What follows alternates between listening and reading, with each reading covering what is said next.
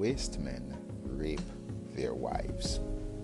Lincoln here from Turn to Burn, fam2family.com's transformational man cave, where we support males to crush militaracy and aspire to domestic excellence.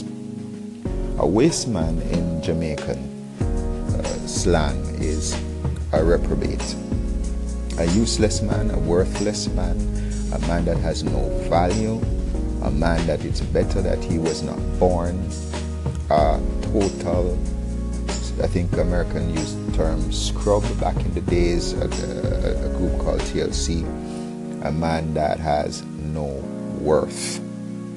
If you are married to a woman and the only way that you can have sex with her is to force and to rape her, rape is defined legally where someone engages in sexual intercourse with a person against their wish, then there is something wrong with you and there is something wrong with your relationship.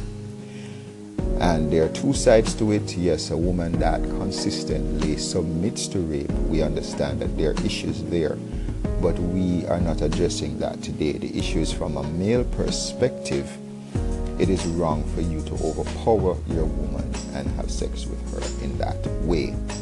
Yes, we understand there is role play and there is aggressive role play, but that's definitely not rape. And aggressive role play are two completely different things, in my opinion. The point I'm making is that there is, for me as a believer in Jesus Christ, Christ is very clear.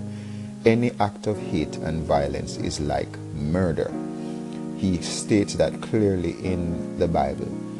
There are other people that come with verses that say that woman has no right to withhold sex from her man unless it is that time of the month when she's unclean according to scripture, and or she might be in a state of fasting and prayer, and that is biblical. However, that does not negate the fact that Christ says that any act of violence and hate is murder, and murder is wrong.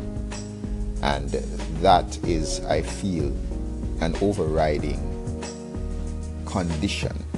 Sexual intercourse is designed by God to be an act of worship to Him, in my opinion, where two people give themselves willingly to each other. Christ demonstrates that also because He offers us salvation. He gives Himself to us willingly. God did not force His Son to offer us salvation and to offer His body to us. When He was on the cross, in my understanding of the Christian faith, He was not forced. It appears that He had a choice.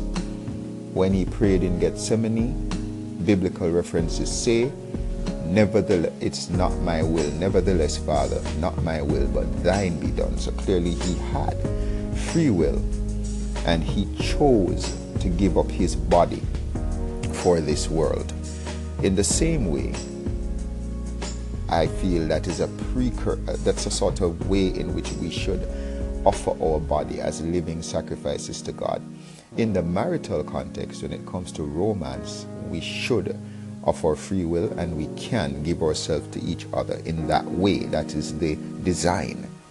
And any man that rapes his wife is influencing free will in an incorrect way.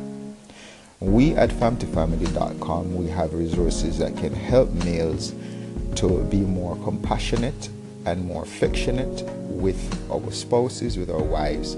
We encourage males who have this problem of anger and inability to express yourself to your wife outside of anger. Yes, I came out strong calling these kind of men waste men, but Jesus does take the time to reform and to transform waste men to great men. So we encourage you to contact us at our website, www.fam2family.com. and if you're a woman that is engaged in this, my wife Tanya, she's an excellent resource to help. Lincoln pausing for today, encouraging you to have a great day. Why rob God and this world of you? And until next time, be nuclear.